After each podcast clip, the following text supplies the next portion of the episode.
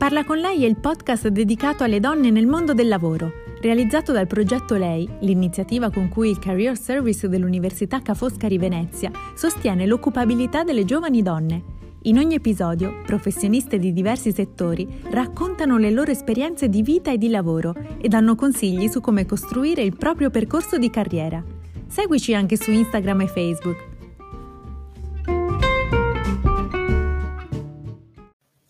Buongiorno e bentrovati ad un nuovo appuntamento di Parla con lei, la rubrica settimanale dedicata alle donne nel mondo del lavoro in collaborazione con il Career Service dell'Università Ca' Foscari di Venezia. Oggi parliamo di scrittura creativa con Federica Morrone, scrittrice e autrice televisiva. Ciao Federica, benvenuta. Buongiorno Gloria, buongiorno a tutti. Grazie per essere qui con noi oggi. Federica, tu sei riuscita a realizzare il sogno che tutti un po' hanno, cioè trasformare una passione in un lavoro. La tua passione è la scrittura, una passione che hai avuto sin da bambina, una passione che hanno in tanti, ma che pensano appunto sia difficile riuscire a trasformarla in un lavoro e quindi magari la portano avanti come hobby. Tu invece ci sei riuscita anche in maniera creativa. Come hai fatto?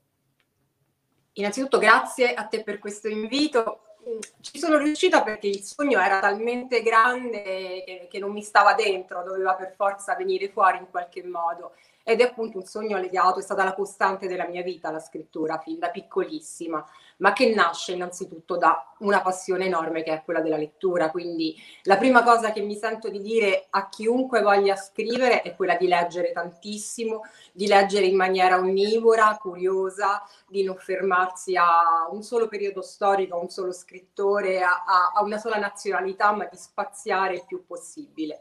Questo è fondamentale, non si può scrivere senza leggere. Mi è capitato molte volte durante i corsi di sentir dire due cose essenzialmente. Ah, ma io non ho bisogno di leggere oppure io non ho bisogno di correggere.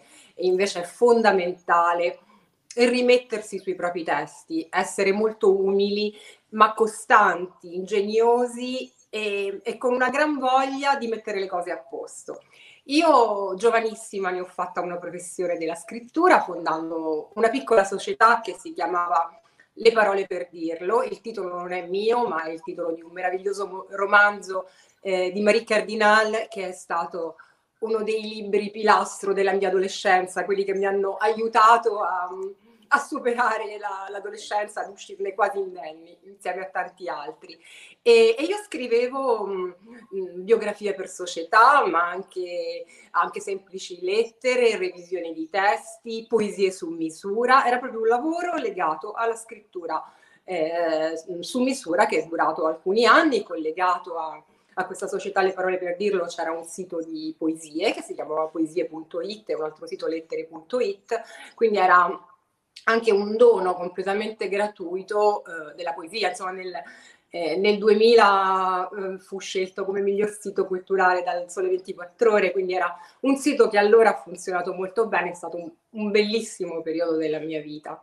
E anche quel sito avrebbe potuto diventare un lavoro vero e proprio se tu avessi scelto di introdurre, per esempio, la pubblicità, cosa che oggi si fa con eh, i blog, gli influencer. Invece hai fatto una scelta molto rigorosa e, e hai voluto mantenerlo appunto gratuito e puro al 100%.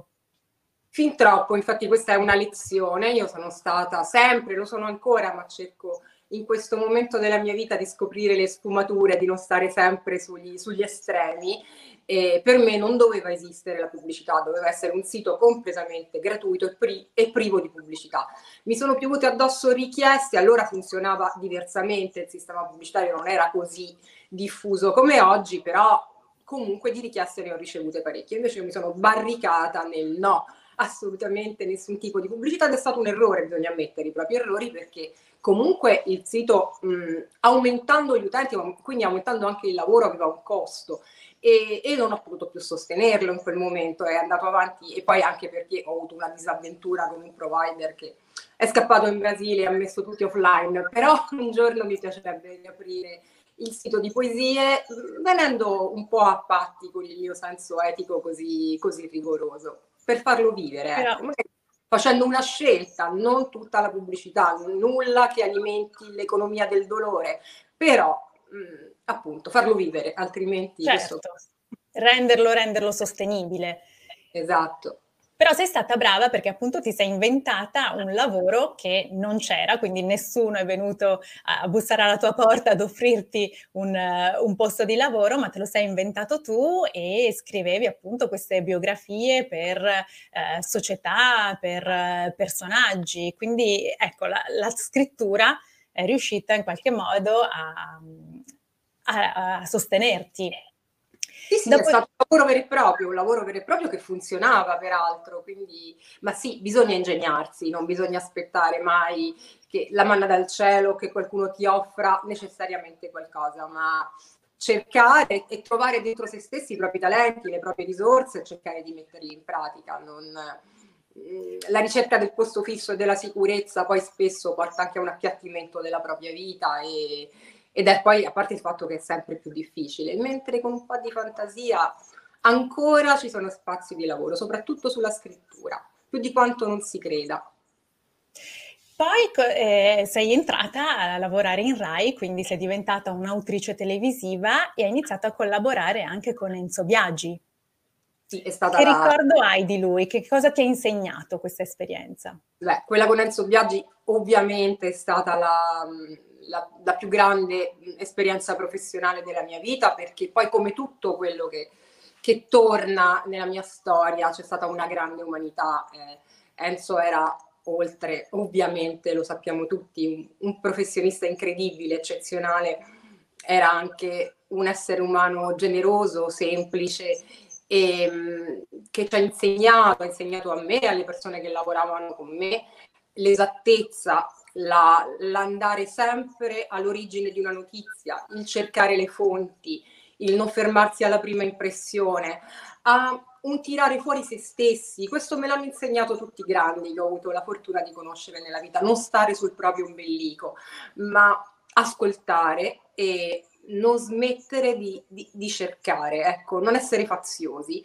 o di esserlo il meno possibile, perché chiaramente ognuno di noi ha un proprio punto di vista, quindi sarebbe ipocrita anche dire no, assolutamente non mi lascio condizionare, però nel momento in cui ti metti in ascolto e cerchi di essere io che amo tanto no, la letteratura, credo che ci voglia anche un po' di matematica nella ricerca, proprio mm, essere scientifici, ecco, questo sicuramente è, è il messaggio che, che, Enzo mi ha trasmesso, come quello di essere corretti nei confronti del pubblico, nei confronti di chi legge, nei confronti di chi ti ascolta.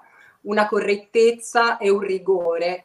Ehm, dovuto, ecco, credo che sia un grande privilegio fare questo lavoro e molto spesso troppi troppi giornalisti se ne dimenticano. Eh, l'essere faziosi spesso, ma faziosi e prezzolati, ecco, è quello che, che, fa più paura. Non è, come dicevo prima, il punto di vista, ma è il comodo.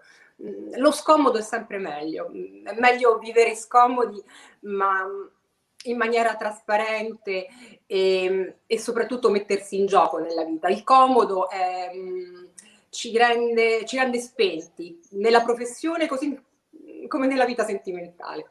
È vero, assolutamente. Bisogna avere il coraggio di uscire dalla propria comfort zone, perché è lì poi che ci mettiamo veramente a nudo, in gioco, rimaniamo aperti a tutto quello che la vita ci può dare, ci può regalare, ci può sorprendere. Fa, quindi farsi sorprendere. Bravissima, esattamente così. Se, eh, la vita non ci sorprende se stiamo seduti sul, sul divano o al calduccio sempre tutti i giorni, se non, se non rinunciamo, hai detto esattamente tu, a, a una comfort zone che in qualche modo sì ci protegge, ma ci toglie anche il gusto della vita, la sorpresa, lo stupore. Ah, che meraviglia! È vero. Per esempio, durante questo lavoro tu hai avuto modo di intervistare e di incontrare grandi personaggi. Qui ti vediamo con eh, Dario Fo, per esempio, in questa versione un po' anni 70, figlia dei fiori. ero molto incinta, come si vede dalla foto, ero molto, molto... Tutte, infatti, curiosamente, nella maggior parte delle, delle, foto, anche con persone, ero incinta, è una cosa curiosa, però stavo quasi per partorire e, beh, Dario, mh, mm, c'è stata una grande amicizia con Franca Rame e io dico sempre che il, che il Nobel era al 50% fra, fra lei e Dario, ma Dario è stata una delle persone che mi ha insegnato veramente tante, tante cose, a parte la, la meraviglia che aveva nei confronti di mia figlia quando, quando era piccola, la voglia di ascoltare i suoi gorgheggi perché diceva che lo ispiravano e che comunque i suoni dei bambini portano energia positiva. E, e, poi mi ha insegnato una grande cosa, cioè diceva sempre che il segreto della scrittura non è quello di scrivere 500 pagine, ma poi di riuscire a buttarne 300. E... Eh, grande lezione questa.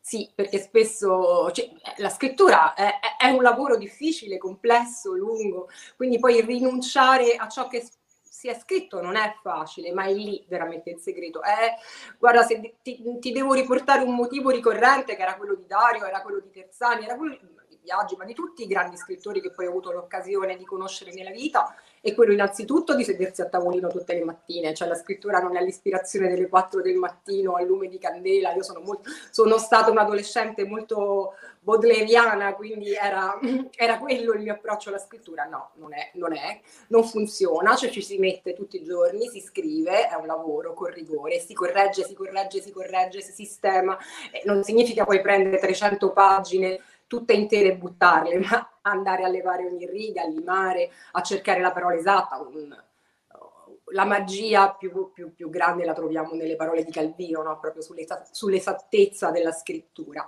E, e, anche lui, appunto, ripeto, come tutti i grandi, era sempre lì. Ci vuole tempo, ecco, la scrittura richiede tempo, non è l'ispirazione estemporanea, è, è un lavoro rigoroso. E bisogna essere organizzati sicuramente per poter fare un lavoro creativo, paradossalmente bisogna avere ancora più rigore e organizzazione, perché altrimenti ci si perde. Quindi immaginare no, di andare in ufficio e di mettersi lì dalla mattina fino alla sera a scrivere, pensare, poi ovviamente lasciarsi stimolare anche da una passeggiata, immagino eh, tu vivi a Roma, quindi sicuramente esci di casa trovi sempre ispirazione per la strada, però poi devi avere tutto quel tempo e quel processo di rielaborazione che è necessario. Assolutamente, assolutamente, no, ecco, chiudendo con, con Dario, che Dario era un giullare, ma era anche rigorosissimo nel suo lavoro e poi sì, l'ispirazione della strada, l'ascolto è fondamentale, non bisogna rimanere barricati nel proprio castello fantastico, fatto solo di libri e di fantasia, ma scendere, ascol- per i dialoghi è fondamentale, non si possono scrivere dialoghi se non si parla, se non si ascolta, se non si riportano eh, e anche senti- ascoltare voci diverse, altrimenti eh, vengono fuori dei libri monotoni. Poi tanti progetti nascono anche proprio dagli incontri, per esempio eh, tu hai conosciuto Gino Strada, il mitico Gino, eccoti qui, ti vediamo in foto con lui, ma anche Tiziano Terzani, con cui poi hai scritto un bellissimo libro che si intitola Regaliamoci la pace. Com'è stata questa esperienza?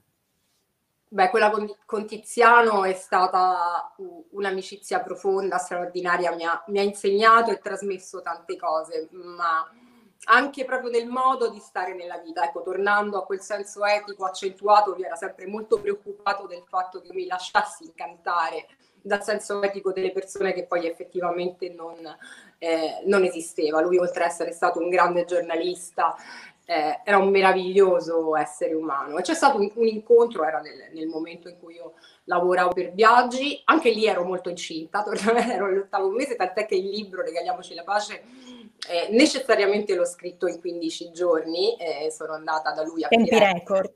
Eh, tempi record, sì sì, poi parlavo con la pancia, venivo a Patti, aspetta, aspetta, finiamo e sono andata a intervistarlo a, a Firenze, appunto ero entrata già nel nono mese di gravidanza in questa mer- casa meravigliosa, piena di Oriente, era, la sua casa a Firenze era una casa piena di, di Oriente, di, di, di, magia ed è stato un privilegio ascoltarlo mh, mm, perché il suo era un punto di vista colto, preparato, sensibile e mh, mm, un quadro eh, eh, su quello che era quello che è, perché poi non è cambiato molto in vent'anni, la, la, situazione del, del, dell'Occidente. E insieme ci siamo divertiti a, a, cercare questa terza via, che è un po' la mia fissazione da sempre, è una delle domande che gli ho fatto, la possibilità dell'esistenza di una terza via. E un giorno voglio scriverlo questo libro, La terza via.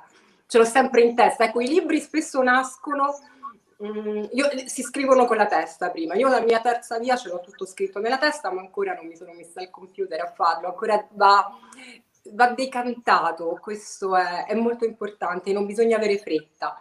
E, e, comunque Tiziano era un grande esempio di tempi lunghi anche su una sola pagina, anche lui questo me l'ha raccontato più volte. E, e quindi torniamo questo... all'idea proprio dell'organizzazione rigorosa. Sì. Sì, sì, perché ci tengo a ribadirlo perché io per prima l'ho compresa con il tempo e, e appunto e ringrazio e, e, e, mi piace usare le parole di grandi persone perché se loro che sono stati così immensi erano precisi, esatti, ci mettevano tanto tempo, ci vuole il tempo, il tempo credo che, ehm, che, questa sia una lezione che tutti dobbiamo imparare quando abbiamo fretta, quando pensiamo che in un secondo abbiamo avuto una bella ispirazione e la possiamo mettere in pratica. No, lasciamo che le nostre idee, anche le nostre brillanti intuizioni, si prendano uno spazio, portiamole a passeggio, eh, lasciamo che accompagnino le nostre giornate prima di metterci seduti a scrivere e poi quando lo facciamo, anche lì tempo, rigore, rileggere, far passare magari una settimana e riprendere quella stessa pagina e accorgersi che, che dentro ci sono altre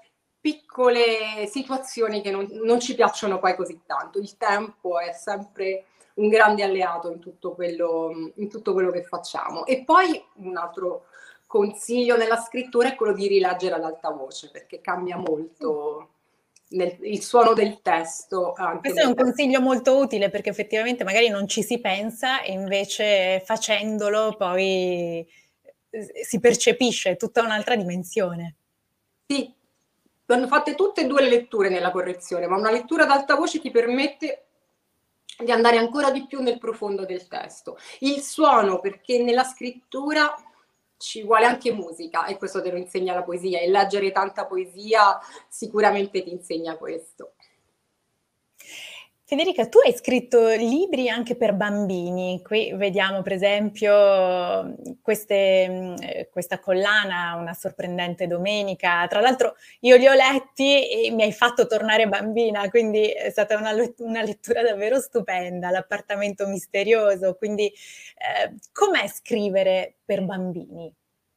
Allora, innanzitutto grazie veramente perché sentire che sei tornata bambina per me è un dono, è, è, quello che poi la scrittura vorrebbe trasmettere. Per me scrivere per bambini è un grande punto d'arrivo, eh, perché arrivi vera- veramente all'essenza della parola. Io che sono stata una scrittrice sedicenne, piena di parole, piena di concetti filosofici, tutta l'esperienza della mia vita è stata togliere, togliere per arrivare appunto all'essenza dei suoni, all'essenza delle parole, ma anche dei concetti che vuoi trasmettere. E i bambini non li inganni, i bambini non li prendi in giro, eh, arrivare al cuore dei bambini è un con successo... quella purezza che hanno loro.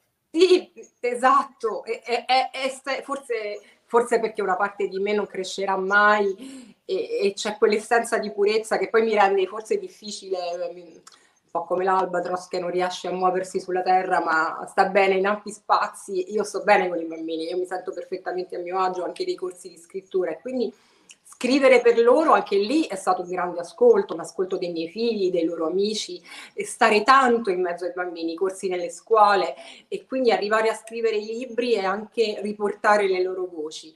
E mh, tocco in, questi, in questa collana di libri per bambini anche temi importanti eh, fondamentalmente la, la, differenza, la differenza che diventa una linfa di vita, l'integrazione e, e, e lì anche per scrivere po- po- poche parole mi sono presa tanto tempo e anche tanto tempo per pubblicarli. Il primo addirittura l'ho tenuto nel cassetto dieci anni, che non sono pochi, però è stato un, un tornare continuamente eh, sul testo, il trovare il modo giusto di raccontare, il leggere a tanti bambini. Ho ascoltato molto il loro punto di vista perché i bambini sono i nostri più grandi insegnanti, davvero. È un apprendimento e una gioia continua. È stare appunto, come dicevi tu, in contatto con quella purezza, con, con quelle idee innate che arrivano, che sa. Non, non dobbiamo sapere da dove, ma sicuramente ci arrivano dirette nel, nel profondo, non hanno sovrastrutture, sono quella semplicità, quell'essenza che, che poi rende la vita mm, più bella. Che bello Federica, veramente ascoltarti devo dire che, che, è una magia e mi viene in mente un consiglio che hai ricevuto da una grandissima che è la Harris, l'autrice anche di Chocolat, adesso cerco la foto dove sei con lei, eccola qui. Ecco, lei che cosa ti diede come consiglio? Lei è una grande donna e anche molto molto simpatica, oltre ad essere una, una scrittrice incredibile. Lei mi disse che dovevo avere il coraggio e la forza finalmente di tirare fuori la mia magia. Secondo lei ho una magia profonda interiore che in qualche modo tenevo nascosta non, e, e, quindi mi, mi, ha detto tu sarai veramente felice quando tirerai fuori la tua magia, quando entrerai pienamente in contatto con la tua magia. Lo farò prima o poi. Beh, penso che tu l'abbia già fatto in tutti questi progetti che ci stai raccontando, sento già molta magia, però forse non è mai abbastanza, ecco. È proprio la consapevolezza di, di un altro piano della realtà. Io ce l'ho ovviamente, ce l'ho da sempre, da quando sono piccolissima, però tutta la mia vita è stata anche un grande sforzo, un grande impegno a dire vabbè, sono normale, posso, posso, posso vivere una vita normale e quindi una ricerca del razionale eh, profondissima. In qualche modo mi sono staccata da quella che era la mia inclinazione naturale alla magia. In questa fase della vita sento che che è tempo di ascoltare le parole di, di questa donna meravigliosa. E forse la maternità aiuta anche in questo, no? perché la preoccupazione di eh, tante ragazze è come conciliare la vita professionale con eh, la maternità.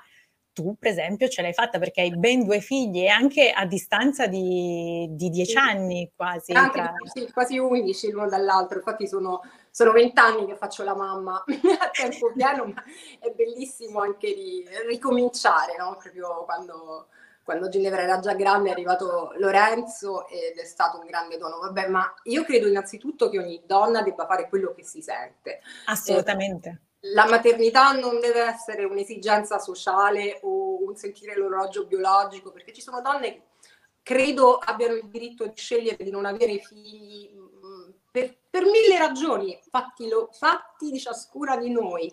Per me l'essere madre era essenziale, avrei fatto un figlio a 14 anni, quindi era una questione molto, molto importante. Sentivi proprio come vocazione la maternità? Sì, mi piace tantissimo, quindi ho tutte le volte nella vita che, che c'è stato il bisogno di scegliere fra il tempo del lavoro e il tempo dei figli, anche in maniera decisa ho sempre scelto il tempo con i figli, eh, non, è, non, è, solo questione di qualità, è anche questione di quantità. È, poi è tutto così veloce, quindi godersi pienamente i momenti con loro, ma si, si concilia il lavoro, ci vuole tanta, tanta organizzazione. In questo periodo, te lo dico soprattutto, mi, mi sveglio alle 4, faccio, arrivo, arrivo, la sera che, che quasi non connetto per quanto sono stanca, però c'è anche una veramente una gioia profonda del farlo. Quindi scegliere di essere madre, di lavorare, ma se è veramente quello che si vuole, non farsi condizionare da nessuno, deve essere la tua vocazione. Ogni donna ha la propria, poi si può essere madri in molti altri modi. Ecco, io sono madre di due figli, ma non li considero una cosa mia, non sono i miei figli. No, io sono l'involucro che gli ha dato l'occasione di essere qui, ma mi sento madre di tanti altri bambini e, e credo che una donna che non ha figli possa partorire tanta meraviglia comunque. L'importante è porsi nella vita con un atteggiamento generoso, ecco, non chiudersi nei propri egoismi, altrimenti veramente si vive in vano. Ecco. Questo, questo mi sento di dirlo in maniera abbastanza decisa, una, una vita vissuta solo nel proprio egoismo, nella, nell'esibizione di se stessi, nella non condivisione, nella, mh, mm, nella volontà di fare carriera e di, es- di di avere, ecco, dimenticando l'essere. Sì, tutte le vite hanno senso, per carità, adoro le, le filosofie orientali e, e, e, non ci mancherebbe altro, però quelli in vano mi sento di dirlo per, proprio per la magia del mondo, ecco, perché quella magia che comunque esiste, che sento, mh, mm, è, nasce anche dalla, dalla condivisione, da piccole sfere luminose che sono anche no? la fisica, che ci tengono uniti. Eh, l'entrare in contatto su un piano profondo ci rende vicini e annulla completamente quel senso di solitudine che tutti noi abbiamo provato. Eh, sparisce, svanisce nel momento in cui sentiamo la nostra connessione e questo avviene nel dare, quindi si possono conciliare, si, si può conciliare questo con, con, il lavoro e con la voglia anche di, di avere delle gratificazioni, però che non siano soltanto quelle, anche perché è un arricchimento nel lavoro. Ecco, questa era una cosa mh, mm, che, ho, che, ho, ricevuto sia da Biagi che da Terzani, la, il rispetto enorme della, della, maternità e dell'essere madre e anche la, la, gratificazione di sentirmi dire che questo rendeva il mio lavoro migliore. E questo andrebbe ricordato verso quei datori di lavoro che invece spesso penalizzano le donne perché hanno figli. E, è vero. Perché è una ricchezza in più, è un, è un dare ancora, ancora, al proprio lavoro, non è un togliere tempo, è mh, mm, ognuna mette, mh, mm, mette, il suo, quindi una donna che ha figli porta anche nel, nel, mondo, nel mondo del lavoro un, un, un, suo valore che, che, che, all'interno di un team è molto importante se lo si sa riconoscere e valorizzare. Certo, certo, questo non bisognerebbe mai dimenticarlo, ecco, assolutamente.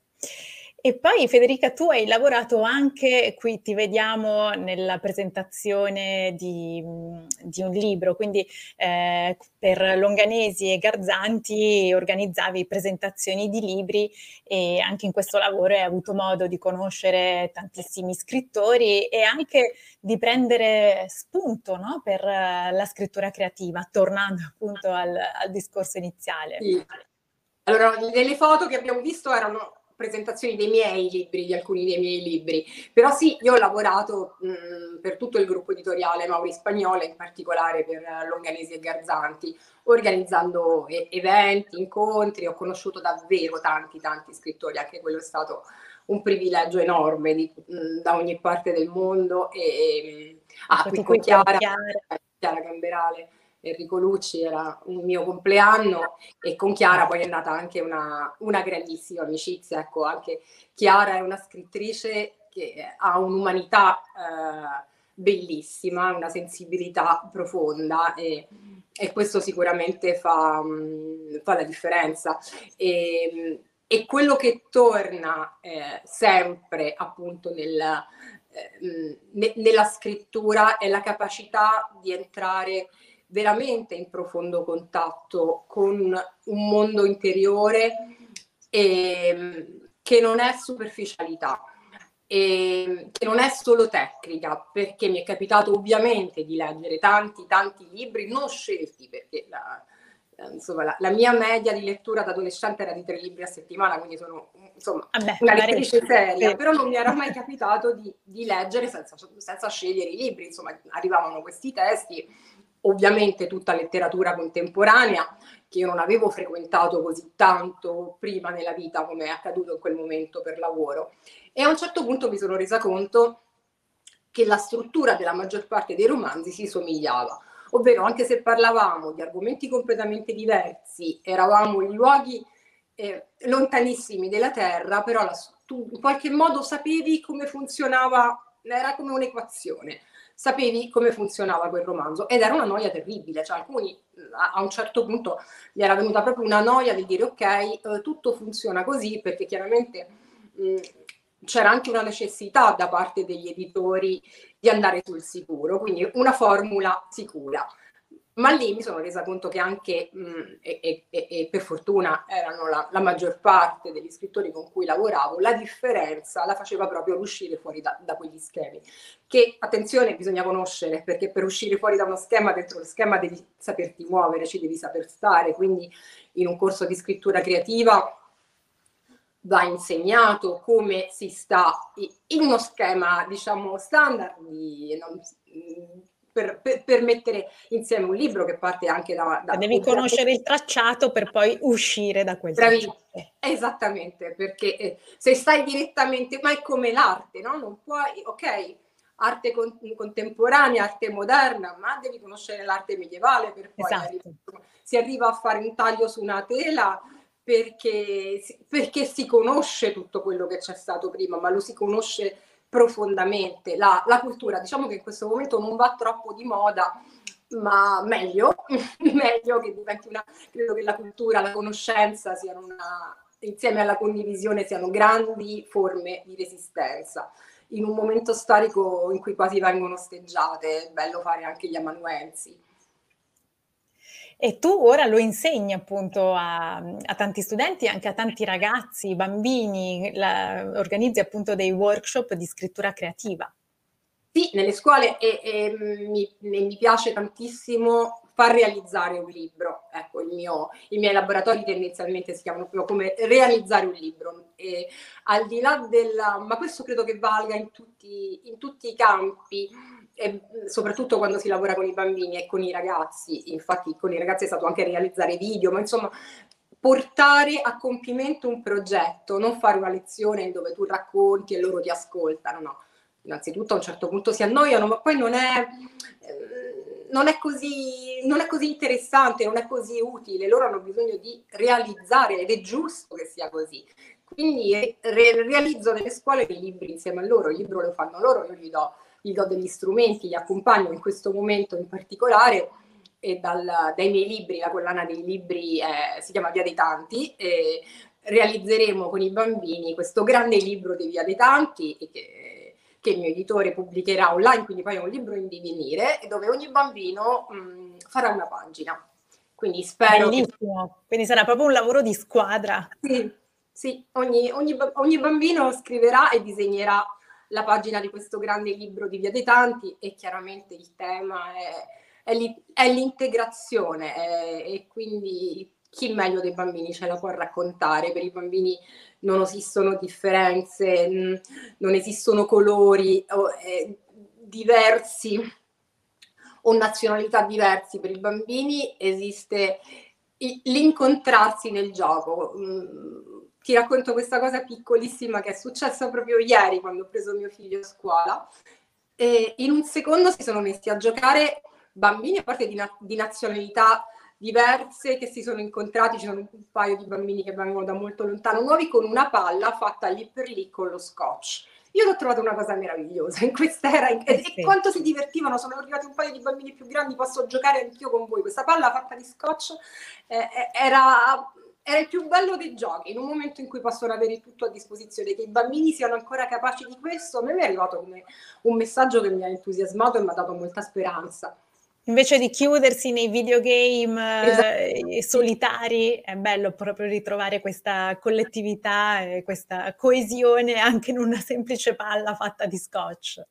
È così, è così, quindi è, è, lo stare insieme che fa il gioco, non, non, il gioco patinato e bellissimo e che i bambini lo sappiano cogliere in maniera così spontanea ancora, perché non è per niente scontato, in fondo vivono no? in contesti dove i messaggi visivi, perché poi al di là di quello che noi vogliamo insegnare ai nostri figli, è quello che vedono, che assorbono, quindi che, che loro siano più forti di tutto questo.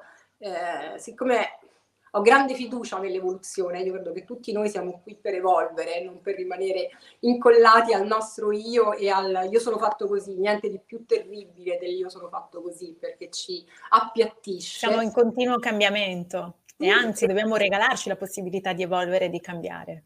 Sì, ci vuole coraggio, ci vuole coraggio e come dicevamo prima, uscire fuori dalla, dalla propria situazione apparentemente comoda ma, ma soffocante. Almeno a me personalmente piacciono di più le tempeste. Se sto in mezzo al mare, il mare lungo mi fa venire la nausea.